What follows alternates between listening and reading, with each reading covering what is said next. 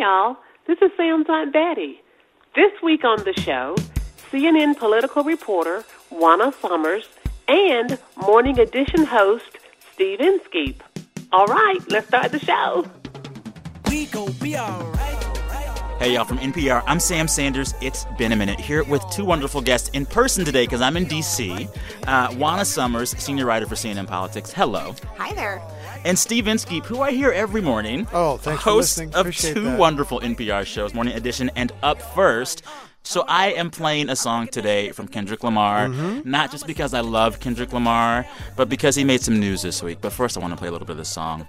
The song is called All Right. I can see the evil, I can tell it. I know it's illegal. I don't think about it. I deposit every other zero. Thinking of my partner, put the candy painting on a Rico. Digging in my pocket, in a profit big enough to feed you every day. My logic, get another dollar just to keep you in the presence of your Chico. Ah. I'm playing Kendrick Lamar uh, today because he and his record label have been in this battle with Spotify. Have you guys heard about this? No, go on. So, uh, in May, Spotify announced a new hateful conduct policy. So basically, they said artists that have been accused of things like abuse, they might no longer show up in Spotify playlists. Okay. So artists like R. Kelly were affected by this. Yeah. So after that happened, a lot of people said, "Well, the artists you're pulling off of Spotify all seem to be hip hop and R&B artists, and they all seem to be black men." And if you really want to be fair, you got to take off a lot of other people too. So there was a lot of pushback, and ultimately, uh, Where, am where's Sorry. Kendrick Lamar get into this? Let me tell you. So his record label, Top Dawg Entertainment, Mm-hmm. they said we'll take off Kendrick's music from Spotify. We'll take off our whole label's music off Spotify. this is like a boycott censoring. of man. Spotify. Yes. yeah. So Spotify was about to lose Kendrick Lamar, which would not be good for their business. No. So they quickly turned course and they said across all genres, our role is not to regulate artists. Therefore, we're moving away from implementing a policy around artist conduct. We don't aim to play judge and jury. Kendrick won. And when I wake up, I recognize you looking at me for the pay cut. So you can look at their art and think yourself about their life. That's right. Make your own judgment. Make your own judgment. Okay. Yeah, we see this across social media where it's just not clear who our society wants to be the arbiter of what's appropriate and what's not, what's allowed and what's not. And I think it puts these publishers who would prefer to, in a lot of cases, stay out of the fray in a very uncomfortable position because they don't, they don't want to be making that call. They wanna because make it- platforms, and yeah, and it. they they run the risk of alienating their audience, and if their decision that they make could hurt their business. All right, Juana and Steve are here with me today to look back on the week of news and culture and everything else. As always, we'll start by having all of us describe our week of news in only three words. Steve, you're up first, and you told me beforehand what your three words are. It's actually a quote from this week. Yeah. You aren't listening. Who said that? This was said or actually written by Malcolm Jenkins of the Philadelphia Eagles. This is one of the many, many, many, many, many, many news stories of this week. It feels Ah. Yeah. like it was several weeks ago. and it was a story that was kind of a non-story because all of the non- facts was of it weren't facts. story. It was a made-up story. Uh, but what we do know is that the Philadelphia Eagles were scheduled to visit the White House as Super Bowl champions. Yes. Typically, get to do at some point. Yes. Meet the president of the United States. It appears that some or most of the Eagles didn't feel like meeting the president of the United For States For many reasons. and so the president, not wanting to be canceled on, canceled first. But in any case, uh, Jenkins met with reporters after this story came down, and he said, according to the video, you can find the video, uh, not a word, but held up placards, signs, Love Actually style. uh, yeah, exactly. Or a lot of other examples of that, but held them up and their statistics about people being put in prison and racial inequities in this country and things that he wanted to call attention to. And the reporters are asking him questions, trying to get him talking. Are, are you angry at President Trump? Are you resentful? Are those signs, do they have something to do with this cancellation? How do you connect one thing to the other? And he did not have a word to say except that at least twice he held up a giant card that said, You're not listening. Hmm. Meaning, I want you to pay attention to the facts of what's going on and Yeah. not this circus that this story. Because this whole fury around the event and the cancellation and the White House sub event, Yeah. it distracts from the real issue, which has always been the way that our police and courts treat black people. And yet the president has made this a very simplistic argument about nationalism, about the flag, about the anthem. And that's and anybody who's been listening and maybe no one is listening Yeah. knows that's not what it's about. You're not listening. Yeah. But I felt like that phrase applied in a couple of other news stories this week. Uh, there are diplomats and nuclear security experts and negotiation experts who've been warning President Trump. He needs to be really, really, really, really, really prepared for this upcoming summit with Kim Mm-hmm. Which Jong-un. wasn't going to happen like a week and a half no, ago. no, no. It's it's on. It's off. It's on. Well, I mean, Trump did the same thing with the summit actually that he did with the Philadelphia Eagles. Yeah. There was, and this is according. I mean, Yeah, real this is real. conversations I've had with real people. There Yeah. was fear that Kim Jong Un was going to cancel on Trump, so he canceled so Trump canceled first, first. and that Yeah. just changed the You, dynamics. and the, you can't fire me, I quit. exactly, Yeah. exactly. So you you're you're you're gonna you're gonna boycott my White House. I'm my White House is going to boycott you. Yeah. Um, and there have been efforts to make sure that the president is fully, fully prepared for this because It's the details deal. matter and they presume that the other guy's going to be really prepared. Yeah. And you can do an amazing deal here that can really work out, or you can make big mistakes and make big concessions and not really know what you're doing. And this week, in a brief conversation with reporters, the president said, among other things, I don't think I have to prepare very much. It's about attitude. Those are three words. There you go. It's about- About I thought about making that my three. you know, but I think it's not just about attitude. It's about preparation. It's actually about Yeah. substance. Are you listening Are to the substance? Are you listening? And some people Yeah. are saying you're not listening. Yeah. I have three words for my week of news. Oh, go ahead. They are look over there. Yeah, right. over there, over there. Uh-huh. Uh, and there have just been a series of stories this week that have made me think about the way that news headlines have distracted us from the real story, and particularly how that kind of distraction affects people of color. Uh, you all have mentioned the Philadelphia Eagles story already. This was a story in which black men were all in the news all week, uh, but we were looking past the real reasons why they were in the news. Um, there were other stories like this as well. You know, there was this story of Alice Johnson being pardoned, uh, this 63 year old black woman who was in jail serving a life sentence for a nonviolent drug offense. After Kim Kardashian lobbied Jared Kushner, mm-hmm. Donald Trump commuted her sentence this week, and there was much celebration about that. But there seems to be no further discussion of the thousands of people across the country in the same predicament. Yeah. And there was no statement or movement from the White House uh, to indicate any action on behalf of those people. You know, this is, so it just seemed like more distraction from the real issue. You're talking here about sentencing reform. Sentencing reform. People there getting are massive sentences for what society would broadly agree is minor crime. minor crime and mostly nonviolent crimes. Yeah. You know, these are common drug offenses uh, that end up with people who are usually of color in prison or jail for a very, very long time. But then there was another story where people of color seem to have been totally forgotten. Uh, there was a study out of Harvard that came out a few days ago that basically found that the real death toll in Puerto Rico Oh, yeah. post Hurricane Maria was close to 5,000 people. Some 4.6 thousand people are believed to have died in the aftermath of that storm. Um, you didn't hear a lot about that. No. And in fact, President Trump visited FEMA headquarters this week, and at that visit, he did not mention Hurricane Maria or that death toll or Puerto Rico at all. that was what was so i think devastating about seeing that study and those numbers is that it just made very clear to me at least that in a lot of ways we don't still view puerto ricans as americans Yeah. these are our brothers and sisters these are our fellow countrymen who died at an alarming rate who didn't have resources to stay alive who have struggled to recover from a devastating disaster and who are still trying to climb their way up Yeah. and just to watch as you see the lower thirds on cable news they're talking about puerto ricans these aren't just puerto ricans they're americans Exactly. and they deserve our help and our support Oh, yeah. and that we grieve with them for their losses just as we would if this happened in maryland or new york Oh, yeah. or anywhere else Now, I want to put an asterisk on that death Okay. toll. May I do that? Yes. Uh, because that was an estimate. Yes. Uh, because the de- You the- don't know. The death figures were not there. Yeah. Um, the publication of that figure of 4,600 or Mm-hmm. something, whatever it was, caused Puerto Rico to put out more information about the number of people who had died Yes. in the months after the hurricane. And you do find there something like an extra 1,200 deaths. This is so maybe it's not 4,600. That was a study. That was an estimate. Yeah, but it's more than what we thought. It's more than 64, whatever it Exactly. was. It's a lot of people dead. Yeah, it's so sad. Juana, do you have three words for your week of news? i have a lot of words but here's my three Okay. So my three words are stating the obvious. Yeah. It's very obvious that any meaningful dialogue about how to keep our kids safe in the nation's schools should include a discussion about guns because we've been seeing the spate of school shootings, and yet the education department and the education secretary says that is not within the purview of the commission that she chairs that's focused on Was school that this safety. week that happened? That was this week on Tuesday. Education Secretary Betsy DeVos said that in a hearing uh, before a Senate Appropriations Committee that deals with the funding for the education department. Let's keep in mind here, this was born out of the school shooting in Parkland, Florida, that left 17 people dead, and it was created for that. And and when the Trump administration announced it, they said one of the things they were going to look at, of the myriad things they were going to look at, mm-hmm. was age restrictions on some types of firearms. The education secretary comes to Capitol Hill on Tuesday, and she says that's not in my commission's purview. We're looking at school safety. This But the isn't a commission was established to in the wake at, of a school shooting. Yeah. But she says that's not their job. So they had their first public hearing this week here in Washington, Mm-hmm.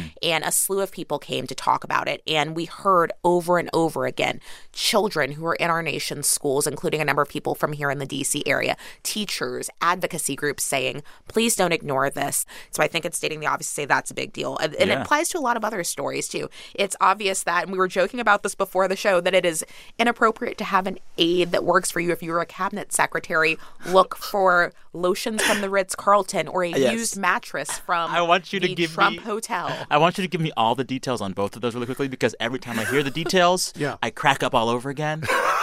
what happened with this? so I cover federal agencies, and I Uh-huh. joke with my colleagues at CNN that there's never a day that passes that there's not a Scott Pruitt headline. and this EPA week's have really taken the cake.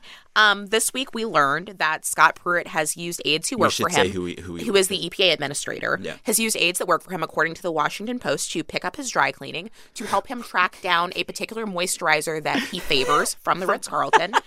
He also had an aide reach out to Dan Cathy, who heads up Chick fil A. And while I, I have no hate for their um, chicken nuggets, I love that chicken Uh, he'd reach out about a job for his wife being a franchisee. Now, it's important to note she never went through with the application. She does not work for Chick fil A, but had an aide reach out with regard to that. And he has a dozen plus investigations into his conduct as Oh, yeah. EPA administrator, and yet he still He's has a still job. The president has spoken about him favorably. And I have to say, when we heard the president speak out about him this week, he had a lot of great things to say about Scott Pruitt. Scott Pruitt's doing a great job. He mentioned all the great things he's done. Not a lot to say about Jeff Sessions, but a whole lot to say about how great uh, Scott Pruitt is. Oh, the, I should also point out the Washington Post reported those same aides are also picking up Scott Pruitt's dry cleaning. Oh my god! Nice job Can somebody have Scott Pruitt's staff go walk my dog when I'm in the office? You might want to call and see. I don't know. I don't know. Okay, so on a more serious note, uh, something else that made me say, stating the obvious, it's obvious that suicide is a problem in America and across the world, but this week it was made even more clear. You know, we saw the suicide deaths of Kate Spade, and we just found out Friday morning that Anthony Bourdain, the world famous chef and CNN host, he took his own life.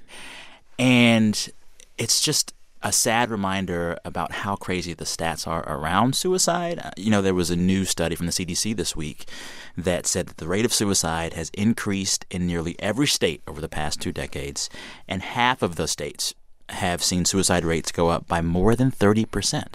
Does anybody know why that would be? I, mean- bet we don't. Yeah, we don't. I mean, there's talk about access to guns, but there's a lot of other unknowns, and it's just a sad reminder and another instance of us stating the obvious. This is a serious, serious problem across the country for all types of people. Yeah.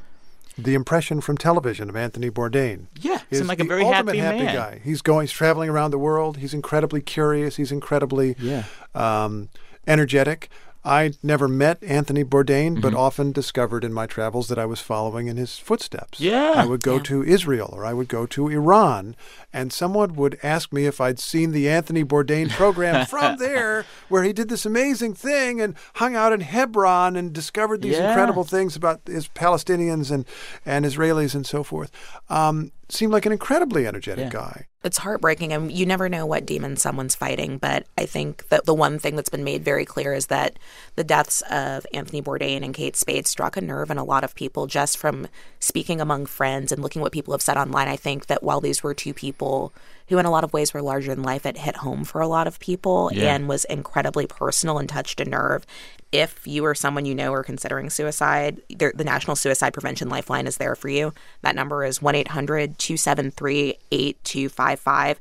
There's also the crisis text line, which is at texting 741 741.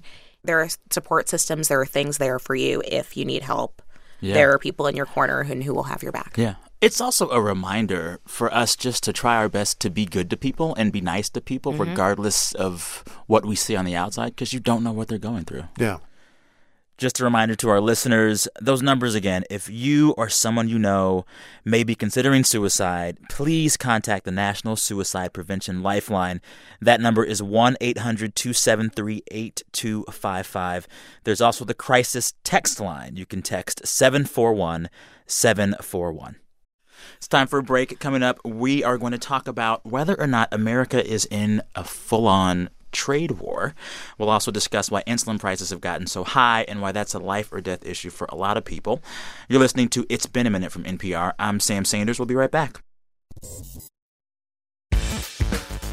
A quick shout out to one of our sponsors who brings you this message Casper, a sleep brand that offers obsessively engineered mattresses. An in house team of engineers developed Casper's supportive memory foam so their mattresses have just the right sink and bounce. Try Casper for 100 nights risk free in your own home. And if you don't love it, they'll pick it up and refund you everything. Get $50 towards select mattresses by visiting casper.com slash minute and use promo code MINUTE. Terms and conditions apply. How can a family keep its traumas from being passed down from generation to generation? The answer for one family may lie in the tiny Alaskan community where their ancestors have lived for centuries. I remember my uncle saying, Here, take this 22. Until you can shoot a ground squirrel through the eye, you can't hunt with us. A story about what we inherit on this week's Code Switch. We're back. You're listening to It's Been a Minute from NPR, the show where we catch up on the week that was. I'm Sam Sanders here with two guests at NPR headquarters in D.C. Juana Summers, senior writer for CNN Politics. Thanks for being here. Happy to do it. All right. And Steve Inskeep, host of two NPR shows, Morning Edition and Up First. Thank you for being here. Big fan. All right. Appreciate it. Uh, before we get back into the news, I have a quick question for you all. Um, would you move to Vermont? Yes, it's beautiful. So you say yes, Steve. I'm just going to say no to be, you know, okay. to would be you contrarian. Yeah. Would you, know. move to Vermont for ten thousand dollars? Um, per what?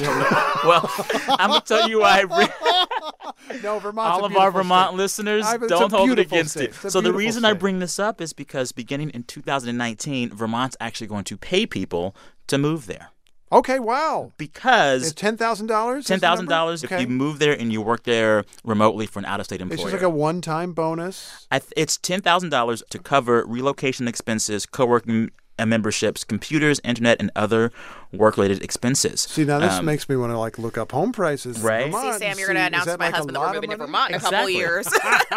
but they're doing this kind of for a sad reason. There is a shrinking tax base and an aging population in Yeah. Vermont, and they need more people.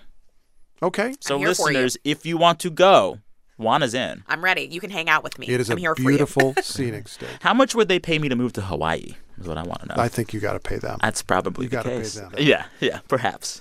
Now it's time for a segment that we call Long Distance, where we call up somebody from around the country or around the world and talk to them about what's going on where they live.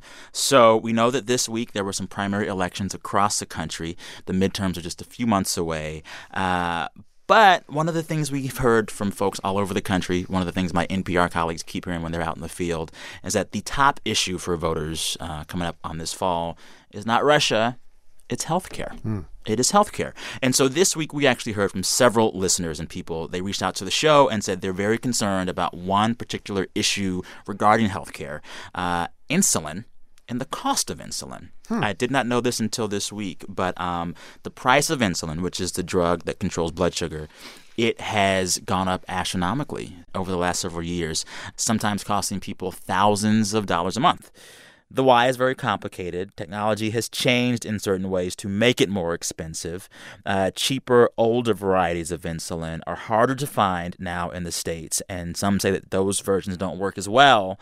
Um, but there's also some lawsuits pending that accuse drug companies of price fixing the cost of insulin. Uh, advocates want more price transparency, too. So, wanted to hear about what insulin costs mean for somebody with diabetes. We called up Hattie Saltzman. She's a college student in Kansas City, Missouri. My Uh, hometown. Really? It is. Oh my goodness. Okay. Well, Hattie, you might know Juana. Hattie, you there? Yeah, I'm here. Hi, Hattie. You're How on are the you guys doing? Good. You're on the phone with two friends of mine, Juana Summers and Steve Inskeep. Say hi, guys. Hi. Hey, Hattie. Hi. So, Hattie, you're in college there now? Yeah, I attend uh, University of Missouri, Kansas City. Very cool. What are you studying? Public health, actually. Okay. Yeah. Okay. Yeah. That's relevant here. It is. It is. So um, we're talking to you today uh, about insulin. Uh, we should point out that you have diabetes. Yes, I do. what kind of diabetes? Uh, I have type 1, which means uh, my pancreas doesn't produce any insulin whatsoever, as opposed to type 2, where they it produces it, but their body is resistant to the effects. Gotcha. Gotcha. So what happens if you don't have insulin? In the simple terms, I'll die. Um, I'll basically enter diabetic ketoacidosis um, because my body won't be able to use any of the sugar that I'm eating. Um, and I'll burn all my fat on my body. I'll lose all my weight, and I'll eventually go into a coma and uh, pass away. Wow. So now you uh, get your insulin through a pump. How does that work, and what does the pump look like, and where does it what does it do? Um, my pump actually looks a lot like a pager. In fact, Love most it. people think it's a pager when they first see it. I wear it on my waist the same You way. seem really old-fashioned, I guess, with Yeah. a pager on your belt. yeah. yeah, and then um, I've got about 23 inches of tubing that connects to a little cannula that I have under my skin at all times, and I change that every few days. Now you had a situation. Was it about a year ago where your insulin was so expensive that you had to ration it? How expensive was it, and what were you doing to ration it? So in January 2017, when I got on a new insurance policy, um, I went to the pharmacy like normal to see how, like, to pick up insulin because I was out, and the cost, whereas last the year before it was about $200, this year it was over 500, For how much supply? and for about a month, month's Wow. worth. Yeah, it was two vials of insulin, which would last me about a month. Huh. So, and I have a crazy high deductible on that insurance policy. So, out of pocket, before I hit my deductible, I was going to spend about $6,000 for the year. Wow. So, we didn't purchase any at all the entire year because I could not afford it. Wow. Um, and my father is actually type 1. So, I started out sort of siphoning off the top of my father's supply, but Mhm. he's on Medicare and they only let you refill that prescription um, after a certain amount of time has elapsed. Hmm. Um, so that wasn't going to be sustainable. Not to mention, I couldn't get enough insulin out of that because he had to use it as well. Yeah. Um, so my doctor ended up, he had a supply of free samples that he ended up giving to me. Just to be And- kind. Yeah. Wow. Um, and which lasted me maybe six months. Mhm. Um, and I was rationing it so extensively that I ended up in the ER because it had expired while I was using it. oh my goodness. Now, Yeah, And, and then, then- oh, go ahead. Go ahead. Well, as far as the girl who donated her insulin to me um, posthumously, she died from complications of cystic fibrosis, but she happened to be type 1. And her mom was friends with my mother, and out of the kindness of her heart, she donated all of her daughter's prescriptions to me hmm. pump supplies, insulin, test strips, everything.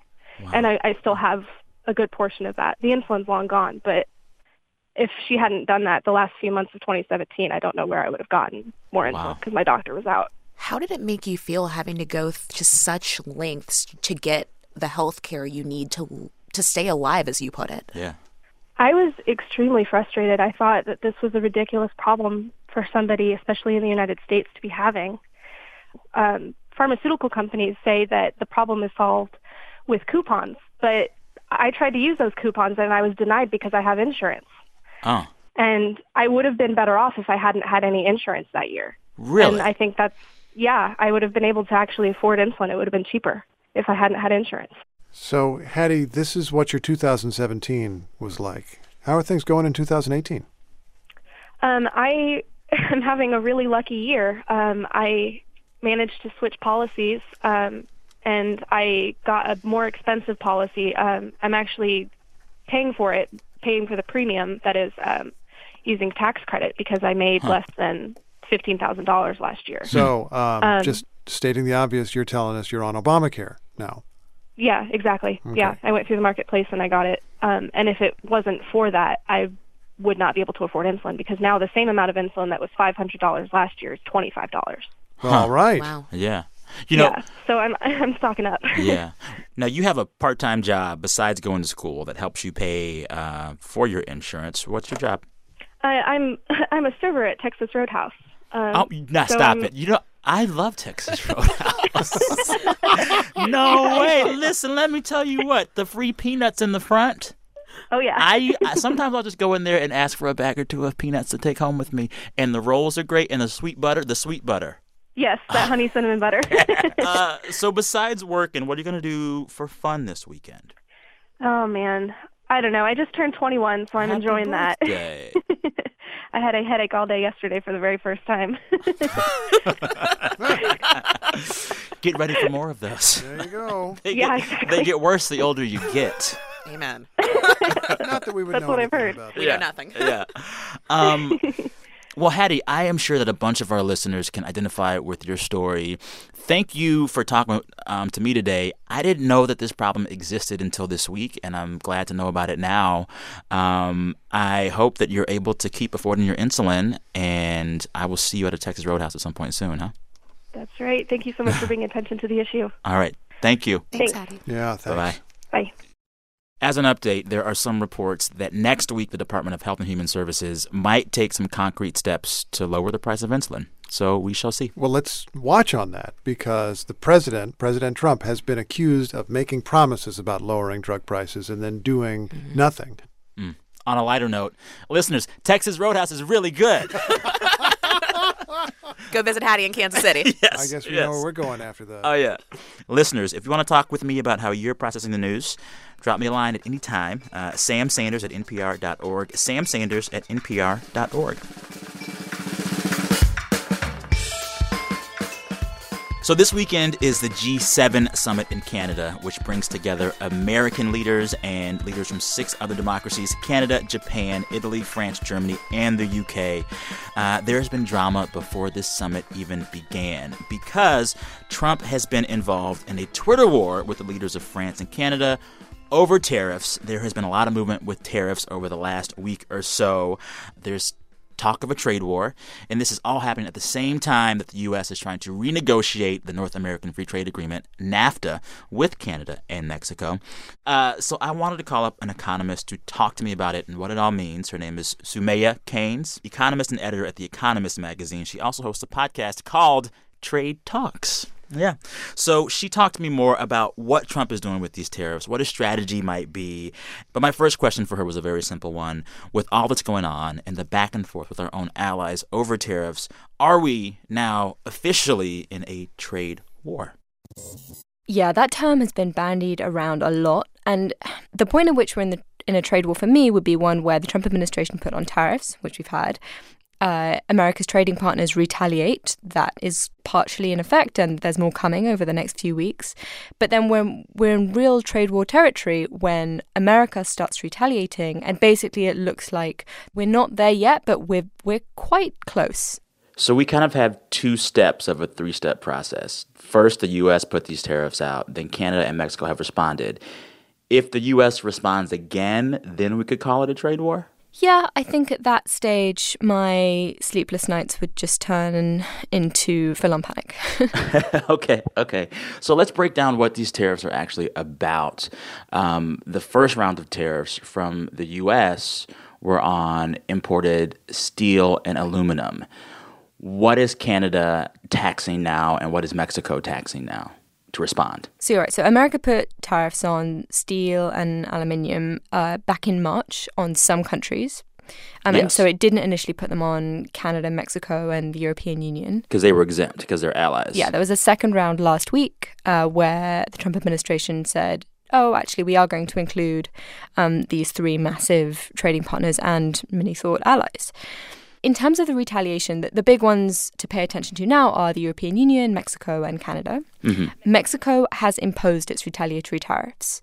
Uh, Canada and the European have not yet. But Canada's mentioned some possibilities, right? Exactly. So both the EU and Canada have published these lists of of tariffs that they're proposing to hit back with.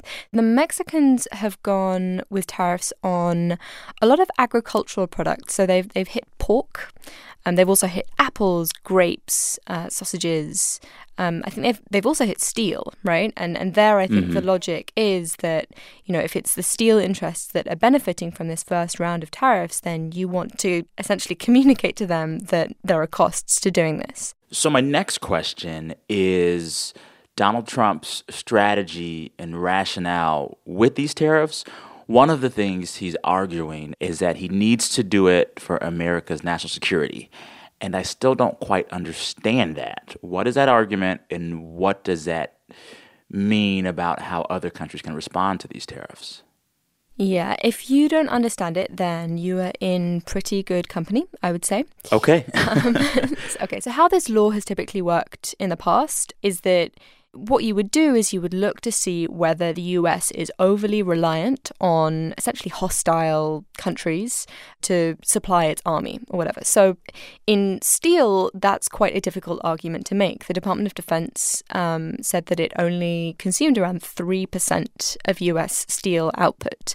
In aluminium, there's maybe a stronger case. So, there are certain kinds of very high purity aluminium uh, which can only be made in one smelter in um, Hawesville, Kentucky, where where I have actually been. Um, and so, you know, there maybe you could argue that the, the US is a bit more vulnerable uh, to that mm. capacity going away completely. But then the problem is that, you know, you have to look at where the US is getting its imports from. And it's getting its imports from uh, Canada, um, Mexico, mm-hmm. the European Union. It seems fairly outlandish, you know, the idea that the US would be at war with any of these countries. Yeah. You know, when people ask me what's Donald Trump's strategy, what's the big picture, what's he trying to do?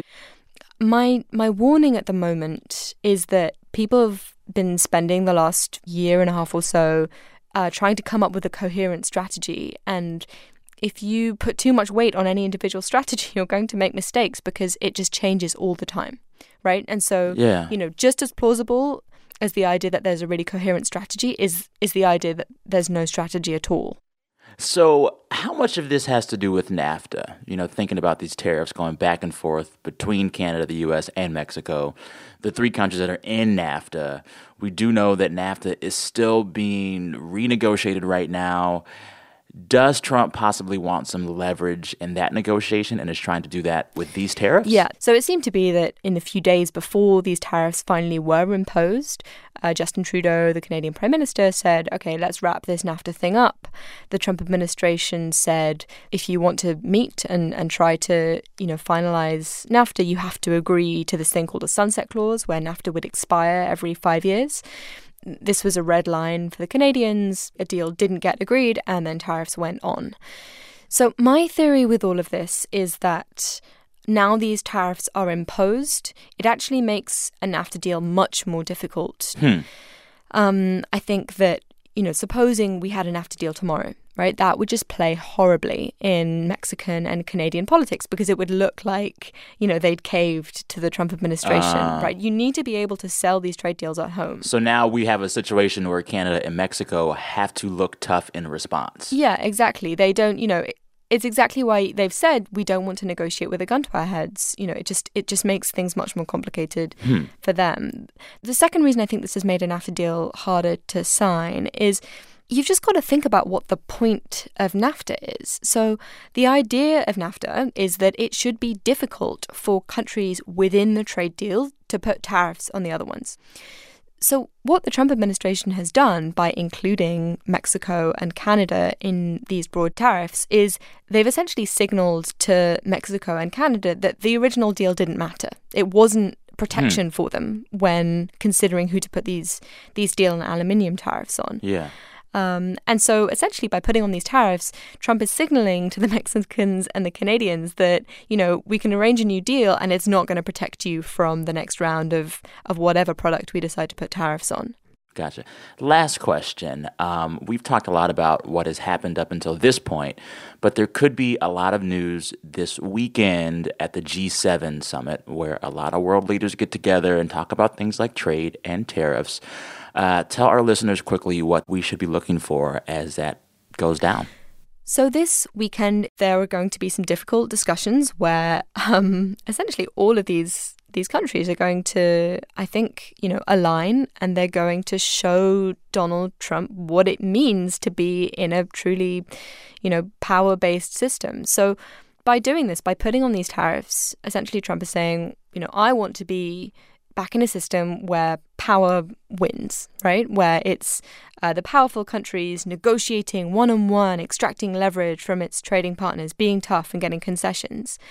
But that doesn't work when you've united every single other country against, you. So it's basically going to be the G6 plus one this weekend. Yeah, so that's what was being said, I think, by a finance minister um, last week. So, you know, it's going to be fairly awkward, I think. And, uh, you know, the big question is how Donald Trump responds to that. You know, does he recognize the fact that America is is isolated on this particular issue? Or does he double down and get frustrated and say, okay, well, you know, we can inflict more damage on you, um, so you have to give me what I want? And and the things to watch are, you know, we've got this aluminium and steel action, but the Trump administration um, has launched an investigation into whether imports of cars and car parts are a threat to America's national security. Hmm. So, you know, if we got that, that's like, That's wow. you know, this this really could escalate. Um, yeah, uh, and so everyone should be watching the president's timeline on Twitter.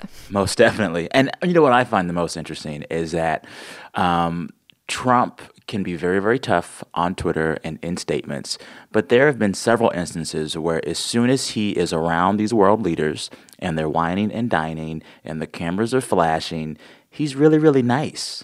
I mean, I guess in in the past, I think those leaders have also probably been trying to be fairly nice to him, and I think Yeah. this is, you know, maybe the first time when actually the tone from these other leaders is going to be um, much less friendly, um, Okay. and then that I think will feed into what Donald Trump does.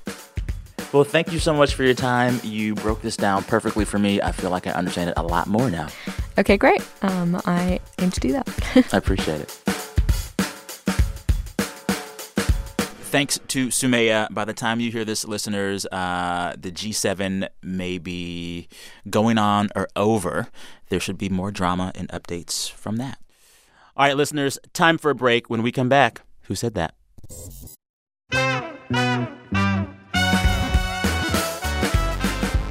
Support for this podcast and the following message come from Discover Card. You check your email or social media all the time, but Discover asks, what about checking something as important as your credit score? Well, Discover makes it quick and easy with their credit scorecard, which is free for everyone, even if you're not a customer. See your FICO credit score and other important credit information. And once you know your score, you should check to see if your current credit card is the best fit for you.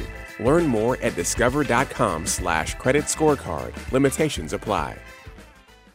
Hey, it's Guy Raz here, host of How I Built This, and I have some very exciting news to share. We are hosting our first ever How I Built This one day summit, sponsored by American Express. You'll have a chance to hear from and interact with some of the world's most inspiring entrepreneurs and founders, like Airbnb's Joe Gebbia, Katrina Lake of Stitch Fix, John Zimmer of Lyft, and many, many more. We'll have breakout sessions with experts and guides, and the summit will be a chance for you to meet other innovators and builders. The How I Built This Summit will take place on October 16th at San Francisco's Yerba Buena Center for the Arts. You can go to npr.org slash summit to find out more and to get your tickets.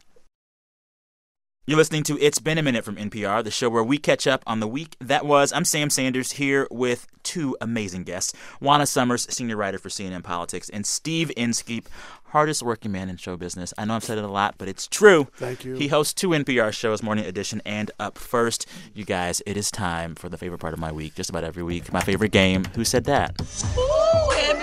Are you ready for it? Ready. So I share a quote from the week. You guys have to guess who said that, or at least get close. The story it refers to a key word. I'm fine. I'm not a stickler. It's not Jeopardy. Uh, here's the catch: though. The winner gets absolutely nothing. All right. Oh yeah. I'm Oh, leaving. I'm, I'm, I'm out. Wow. I was promised. I want my swag. participation trophy. Quickest game ever. Steve, you win. Ready for the first quote? The first quote is "I'm out," and Yeah. that was Juana Summers. Was no, no, I'm sorry. I'm sorry. Go on. Go on. All right. First quote is: He saw me, and then I saw the cans, and it was almost like they were meant to be there. Who said that? I am stumped, but you're you're making like like lip movements. It was a story Juana. about tuna fish It's- shopping. It, was a food. What's another food that might be in a can? What's another food that might be in a can? Peas, Close, so close. green beans, corn, Cut out the green. beans. Yes. yeah, we're gonna give that to you, Juana. This is not great, guys. This, This is, is not a great. story about canned beans out Uh-huh. of Florida because Florida.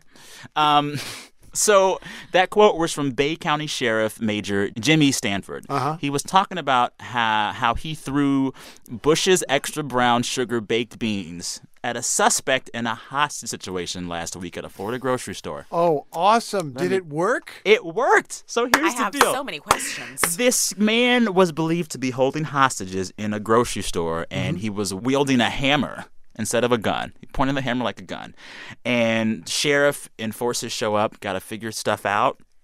And uh, the suspect keeps swinging his hammer, and then the sheriff, with his quick thinking, throws two cans of baked beans at the suspect. And then after that, law enforcement was able to apprehend the suspect. The Did- baked beans saved lives. Did the beans strike the suspect or the suspect ducked and then, you know? I believe the beans struck the suspect. Okay, Apprehension is- by baked bean. Um, All I don't Well- want to get too serious here 'cause it's supposed to be fun. yeah. But this is kind of great because you can imagine the other thing that law enforcement officer could have done in that situation. Oh yeah, and I mean, like as the schoolyard rhyme says, "Beans, beans, the weaponized fruit." You throw the can, you ain't got to shoot. I'll let myself out. I'll let myself out. I think out. Sam wins this round. There we go. Juana's up one zip. Ready for the next quote? Yes. All right. There are already several dark horse candidates for 20. How about a dark roast candidate? you said that. Where do you get dark roast? Come on. Where do you get dark roast I don't coffee? know. What are you talking about? Oh, dark roast coffee. I was thinking about. Oh, you're What were you about thinking Starbucks. about? Starbucks. Okay, there we Starbucks, go. What were you thinking about, I, Steve? I don't know, like some kind of meat or I was something thinking about that. chicken. You know, it's- what? like I'm, I mean, I'm, I'm always thinking about like chicken, white but dark meat. You know. I was it thinking made about sense chicken. in my head. So this was a quote about Howard, Howard Schultz. Oh, that's right. He stepped down he's this thinking week. of running for Yes. president. No, well, maybe not. Public we office. Yeah, People he are said he's talking going. about him. yeah. He said he's considering a range of future options, including public service and philanthropy. But that quote actually comes from David Axelrod, former White House staffer for President A Obama. fine, fine phrase maker. That Oh, David yeah. Axelrod. Yeah. The dark, the dark roast, roast candidate. candidate. Yeah, that's good. I bet he's going to run.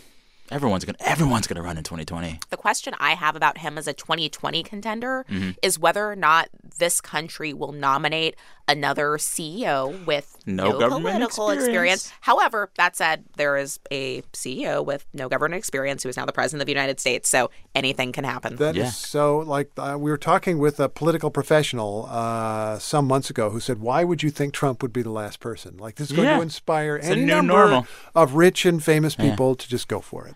Well, I hope that should Howard Schultz become president, his first executive order is to mandate that uh, Starbucks stop burning all their coffee. Ooh, I said it, and I hope it stays in. I said it. uh, this one's for all the marbles. You guys are tied one to one. This will pick a winner. Final quote. We haven't even been close in either Uh, of these. this has not been great. I'm happy to help. I'm happy to help. Final quote. Good deeds come back to help you, and bad deeds come back to haunt you. Ooh, wow! I just assume Oprah said that. Yeah, I, well, no, I have no idea what the story is. Actually, I have I have no knowledge of this, but did Con- this seems like something Kanye would tweet. Kanye's been tweeting everything lately. Inspo Kanye. That, you know, that possibly could be it. You know, I probably got to just tell you guys what this is because Yeah. there's no way you're going to guess. It's another uh, kind of feel good story um, from Kansas. This quote is from Cal Patel. Uh, Cal Patel's parents own a pit stop convenience store in Salina, Kansas, and he uh, recently returned a $1 million winning lottery ticket to a customer who forgot it yes. on the store counter. yes, I did see the story. It's an amazing tale. It's an amazing It's story. an amazing tale. And he's a better man than me, I'll tell you that. but um, a local law firm has since given Cal Patel a check for $1,200 to honor him for being a nice guy. okay. I think he 1200 deserves bucks. more. Well, I was going to say it's possible you'd get that check and you think, wait a minute, wait, what, what about half? Yeah. How come I don't get half? exactly. That's a lot of mortgage payments in Salina, though. That's, Yeah. that's a good chunk of cash. yeah. So we're going to give this point to the universe. That's good. Uh, you guys have tie. Is this, our, is this our first tie? This is our first tie. Ever This fist is bump. fir- All right, there we go. Yeah, I love it's a it. tie. All right, now it's time to end the show as we do every week. We ask our listeners to share with us the best thing that happened to them all week. We encourage folks to brag. They always do. Mm-hmm. Brent, hit the tape. We'll take a listen. Hi Sam, this is Chica from Converse, Texas. The best thing happened to me this week was my mother in law bought a brand new car. She's 85 years old, and this is her very first brand new car. And we are so happy that she is so unbelievably happy. I love your show. Have a great week. Hey, Sam. The best part of my week was celebrating my second wedding anniversary and staying home so I could make my wife bolognese sauce. I finally made it to Paris. I passed the California bar exam. My web series is finally live. It was my first full week as an NSF National Science Foundation graduate research fellow. Hey Sam, the best thing that happened to me this week was bringing home my newborn son Jonah to see his two older sisters. Hey Sam, this is John Porter from Austin, Texas. What's making me happy this week is my daughter, who's a freshman in college and wants to be a professional writer. This week, she sold her very first professional piece and got paid for it. Way to go. Hey Sam, it's Jeff. I'm a music teacher from Champaign, Illinois, and the best part of my week is going to happen in three, two, one. It's summer vacation. hey Sam, this is Savita from Hayward, California. The best thing that happened to me this week was taking my two and a half year old on a bus ride. It was so much fun to sit beside him on the bus and have him sit up top and look at all the things below and get excited at everything he saw. Ooh, mail truck. Ooh, another bus. Ooh, a dog. Ooh, a gente with a dog. It was just so much fun to spend a few minutes seeing the world through his eyes, and it reminded me that I need to do it more often. I love your show, Sam. Keep up the great work. Love what you're doing. Have a great weekend. And thank you. Bye. Well, look at that. All right. That was super sweet this week. great. And I got to say, I think we had at least two Texans in that mix. Uh, Chica, I believe, said she was from, or is from Converse, Texas. I went to high school in Converse, Texas. Did you really? Shout out to the Judson Rockets. Um, yeah. Why is it great. called Converse, Texas? I have no idea. It's not the shoes. No, no, I have no idea. Special thanks to all the voices you heard there. Chica from Converse, Texas. Nice to hear from you. Uh, Alex, Aisha, Melly, Bethany, Steph, Patrick, John, Jeff, and Savitha. Um, we listen to all of these that come in every week. We get a lot, but we love them all. Keep sharing them. You can send me your best thing of your week any week at any time. Just uh, email me at samsanders at npr.org. Record your voice, send the file to me at samsanders at npr.org. With that, thanks to my guests, uh, this was truly a delight. Juana Summers, senior writer for CNN Politics, Steve Inskeep, host of NPR's Morning Edition and Up First. I appreciate you and your time. Thank too. you. Thank you. And thanks to Kendrick, per always. There you go. Always thank I you. I like that, man. This week, the show was produced by Brent Baughman and Anjuli Sastry. Our director of programming is Steve Nelson. The show was edited by Jeff Rogers, and our big boss, the one who signs my paychecks, is NPR's VP of Programming, Anya Grundman. All right. And our newest member of the team, giving us production help this week, Kumari Devarajan. We're glad you're here. Also, special thanks this week to Angela Lautner of KOI Insulin for All. That group's members helped us learn a lot about how many people across the country struggle with the cost of insulin. Listeners, refresh your feeds Tuesday morning. I had a really fun chat with two up and coming stars of a really cool show on the network called Starz. The show is called Vida. Uh, the actors are Melissa Barrera and Mishel Prada. And this show is all about gentrification and sexual identity from a Latino lens, and they don't dumb it down for anyone who's not. Uh, but the chat was super fun. Uh, they taught me some Spanglish, uh, and I appreciated that. So check your feeds on Tuesday. With that, thanks for listening. I'm Sam Sanders. Talk soon.